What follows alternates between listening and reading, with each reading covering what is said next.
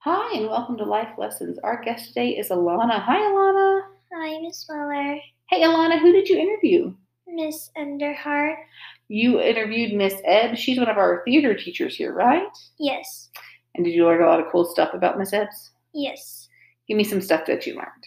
Um, I learned that she got married at a young age and she had like a good life and she enjoys what she's doing for a living and the job she has. Okay, and did she have a life lesson for you? Yes. So one of her mistakes were um, staying up at night and not doing her work.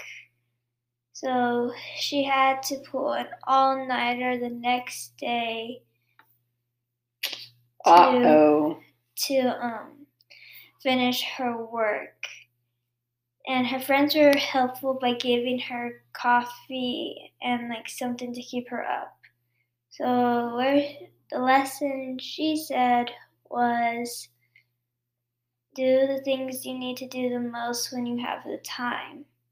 Because Mm-hmm, if you wait and wait and wait, then it's going to be really hard to get that stuff done, right? Yes. Is that a good lesson for you too, Alana? Yes. How do you think so? Um, so whenever I'm like doing my work, sometimes I won't finish. So I would either have to do it when I get home, and it depends on what time I get home, or what time I can actually get that work done. hmm And you don't want to wait to the last minute because It will end up like a bad grade. definitely, right? Yes. Well, Alana, thank you so much for sharing with us today. You're welcome.